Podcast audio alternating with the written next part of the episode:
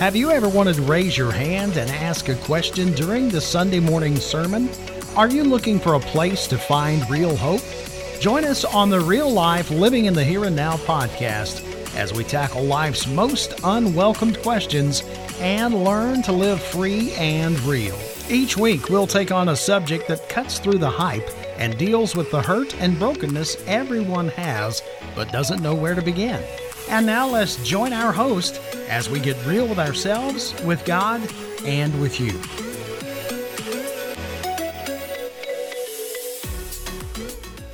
Looking back over the last few weeks, as we've talked about pitfalls, holdups, and as we've dove into church planting, the root basis of church planting, and as we continue to build up, and coming out of our previous weeks of where we talked about the pitfalls, the holdups, let's dive into a deeper part of church planting today, and let's look at leadership pipeline. So before we go further, Jamie, what in the world is a leadership pipeline? Well, let's talk about the pitfall, Anthony. All right. You plant a church with a core team of four, six, eight people, and then your church begins to grow. The duties begin to multiply. The work begins to get great and gregarious. The team is tired. They burn out, and um, you have the multiplicity of issues that come with that. Yeah. All right. So there's your there's your pitfall. Right. Your team's burning out because there's too many things to do and not enough hands on deck. The other pitfall is the Great Commission is to make disciples and to activate the gifts in people's lives.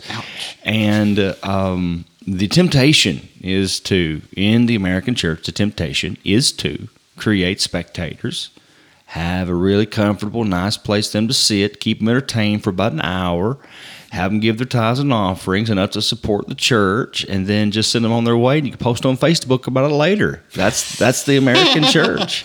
I got the photograph to prove it. Right? So yeah, but but the hard part, uh, Anthony, is is actually where our church is right now. Our church plant right now, Journey Community, is it a place to where we're about to sit down and have to craft out the leadership pipeline, and we I think we've we've we've come through a lot of hurdles, and so uh, to avoid the pitfall um, that we just discussed, we're going to have to work through this, and so why not do a podcast on some of the content around that? Make it fresh in our minds as we move forward. Absolutely. So, if we dive into this pipeline talk, let's look at four main things the why, the why not, the what, and the how.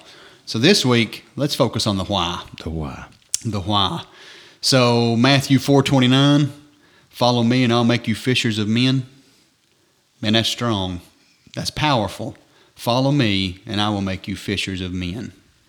What did Jesus mean in this? What in the world was he talking about? Follow me and I'll make you fishers of men? I mean, he was talking to fishermen, but he's going to make them fishers of men. Yep. Huh, what did he mean? And in that day, they lived in a Jewish uh, in a Jewish culture that that you made yourself. You're a self-made man. You follow the law. You follow the the rules. You adhere to the stipulations of whatever the people decided to add to the rules, and then you make yourself. Um, but Jesus was introducing in this moment a whole new philosophy of ministry uh, that comes with Christ and Christ alone, and that was follow me. He gave specific invitation, and then he said what they will receive from that invitation: follow me. And hey, you don't have to have the pressure on you. I will make you. And then he said, fishers of men.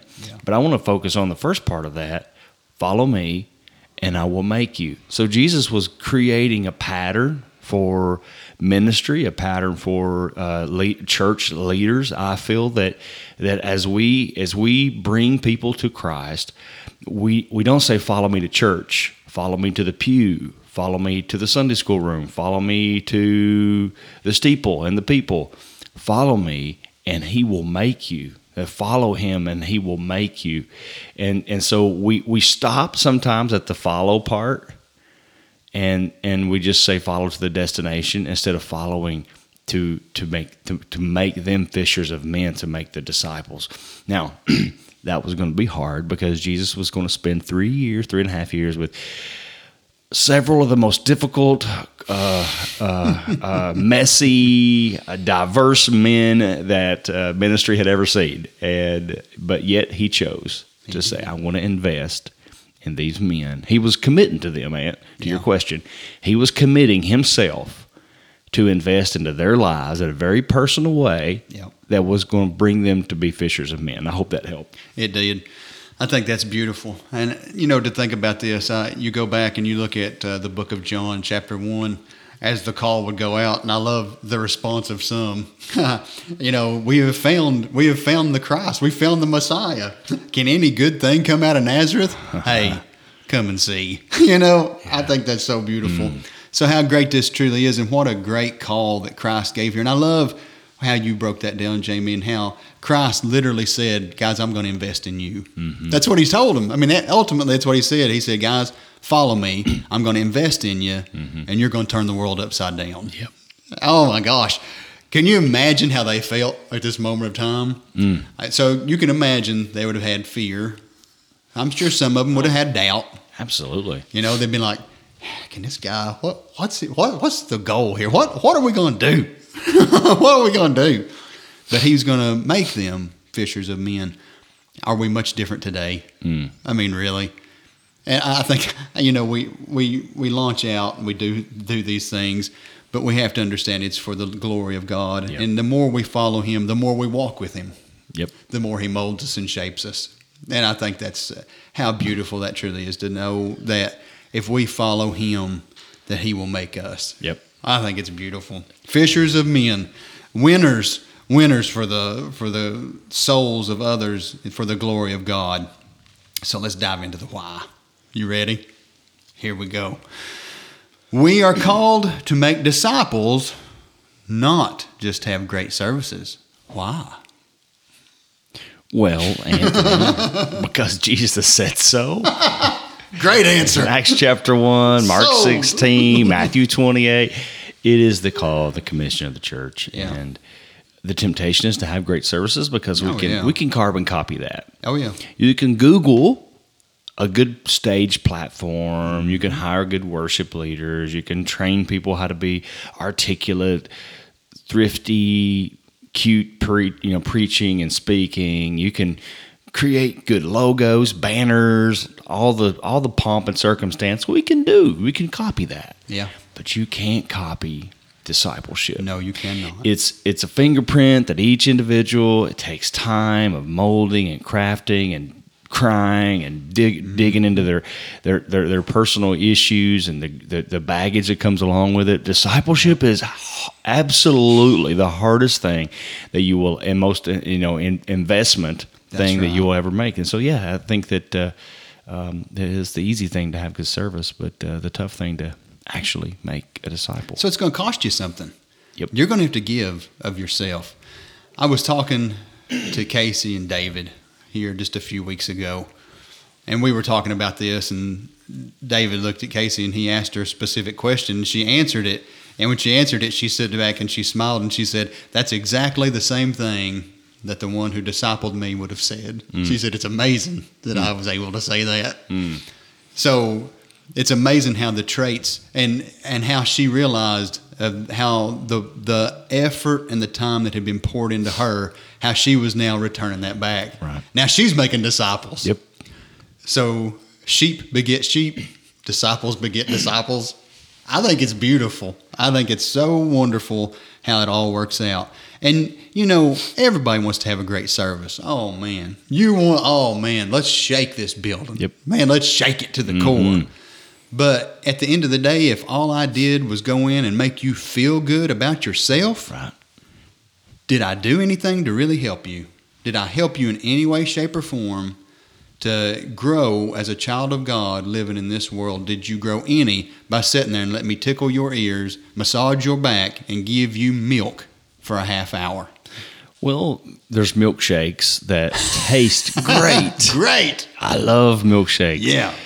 You know, and, and for the moment, it, it, it you know, encouragement is, is great and necessary, and, and I think that's a part of that's a that's a part of our work in ministry is encouraging people along the way.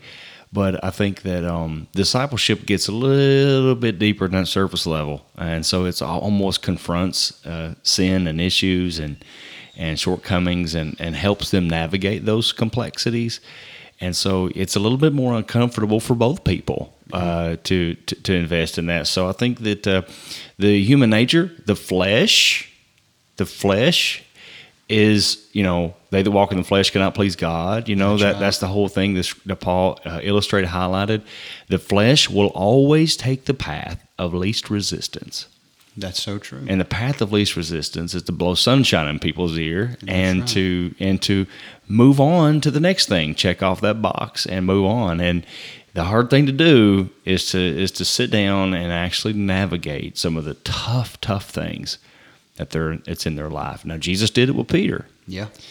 He called him a devil one time. Yeah, he, he called him Satan, you know, yep. and I think uh, uh, but but but then speaking into their life in a way that that is talking about that speaks to what what they can become, mm. what they can be, yeah, what they can do in Christ. I love what Jesus said at the very at the very it's almost like their graduation ceremony.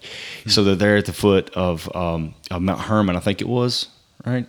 And it, so what was called the gates of hell, you know. Yeah. So Jesus told them, These works that you saw me do over these last few years, you will do these works and greater works. Mm. Now you talk about that. Yeah.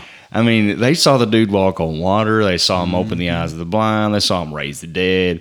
And he had the audacity to tell them that you will do these works that you saw me do and greater. Yeah. What went through their mind? I couldn't imagine. I'm sure a lot of terror. I'm sure they had doubt still. There's like, man, yeah. I, well, you can just see this, Lord. There, Lord, I, I, there's no way I can do what you do, Father. There's right. no way I can do what you do. Yep. But this goes back to He invested in them. He invested in them.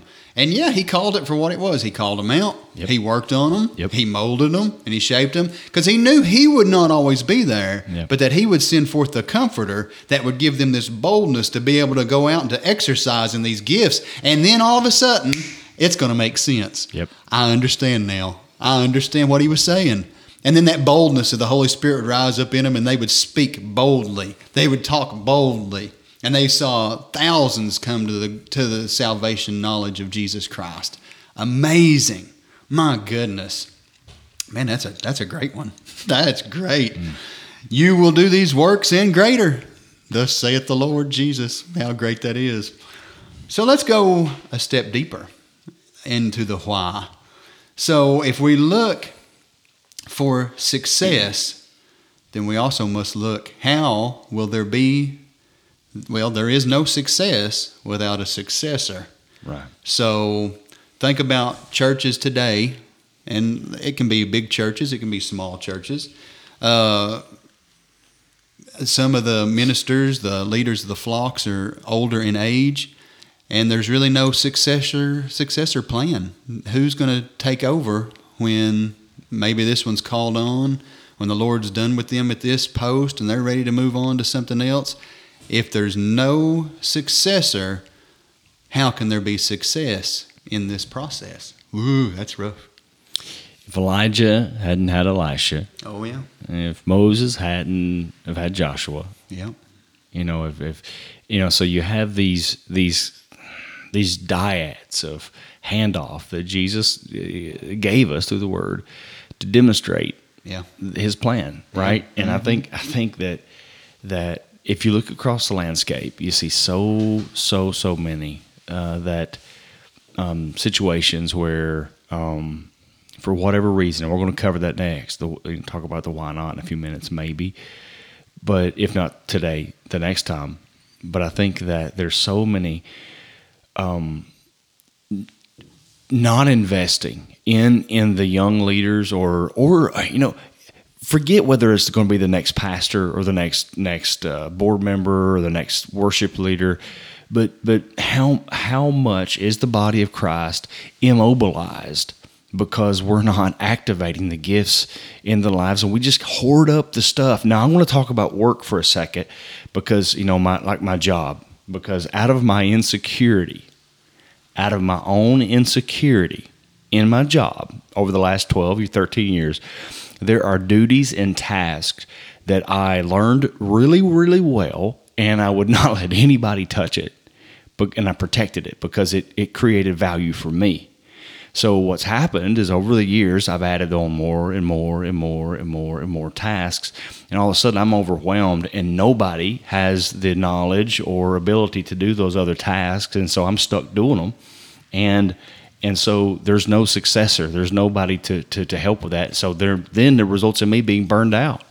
But for me, it was my security, it was my job security, it was my um, my intimidation but if I teach other people how to do this really hard thing and other people know how to do this, then I'm of less value.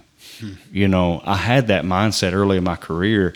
And I, I, dare say that there's probably many, many, many leaders across the Christian spectrum uh, that probably have the same battle uh, in their mind, uh, the insecurity. And I think that that goes back to our bivocational conversation or mm-hmm. forward thinking there. Yep. If my vocation is is if my kids' school clothes is dependent on whether the people think I add value or not, then that's that's stress right there. So then I'm going to retain things and not delegate, hand off. So um, uh, I think that um, um, anyway, I'm rambling on that one. No, I like it.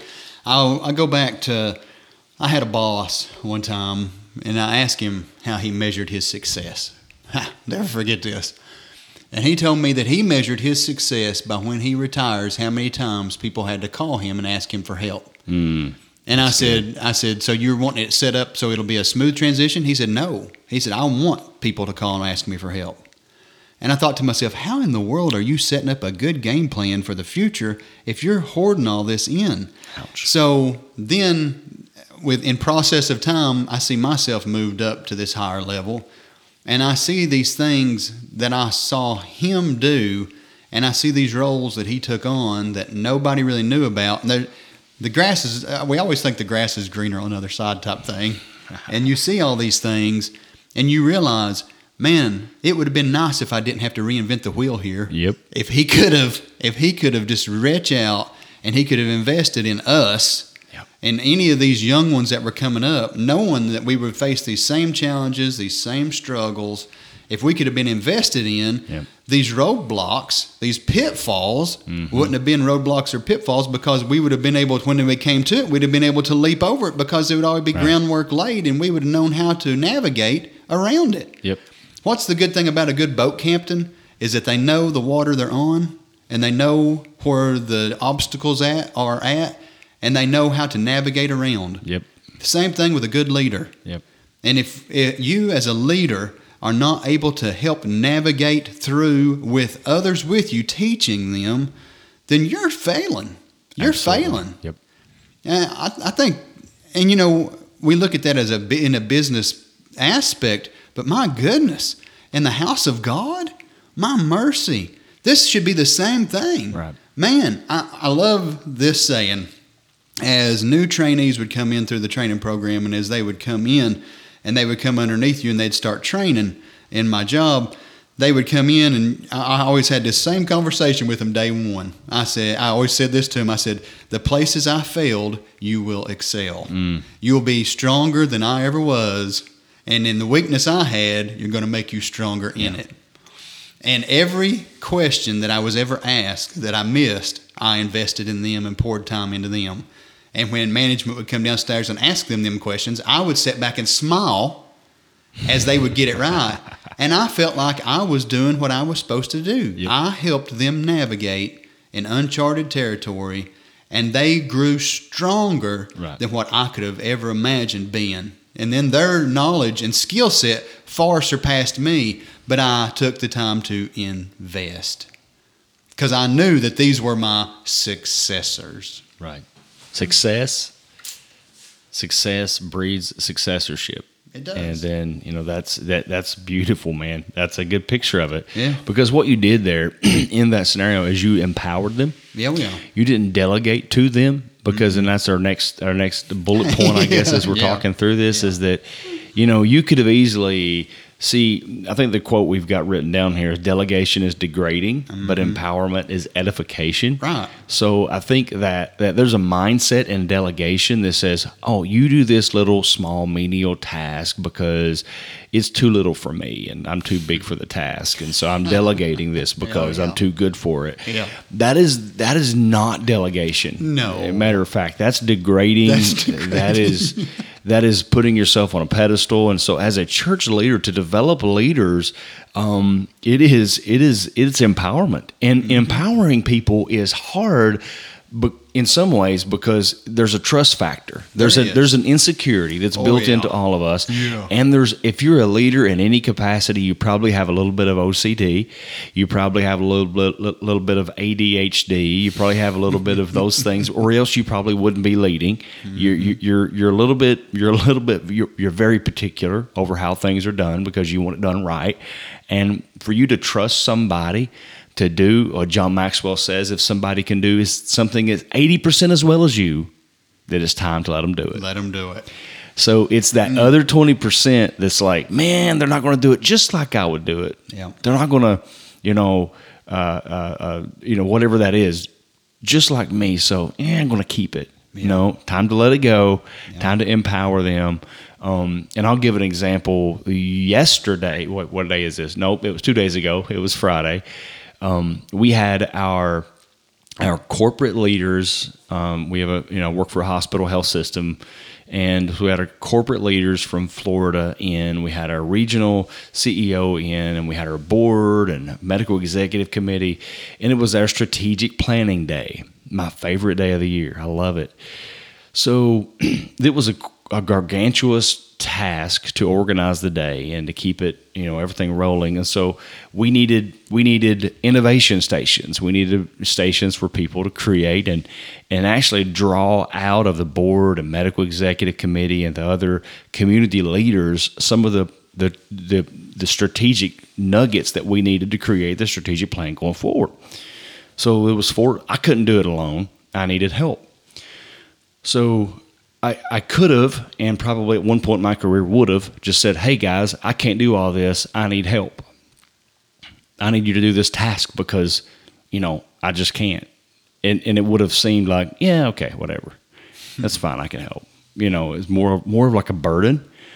but I felt um, I felt more pr- uh, uh, uh, bent to actually come to those four people and say, hey, I got an opportunity for you uh, there, you know, I pitched it. You know, that we got the strategic planning event. We do it every year. It's the board, the medical executive, blah blah blah, and said, "I you you have passion about this question. I want you to ask this question to every board member and every uh, C-suite leader and every medical executive committee member on on. In this group, it's going to be forty of them. I want you to draw out of them the truth around the question that I know you're passionate about. Can you help us build our strategic plan going forward?"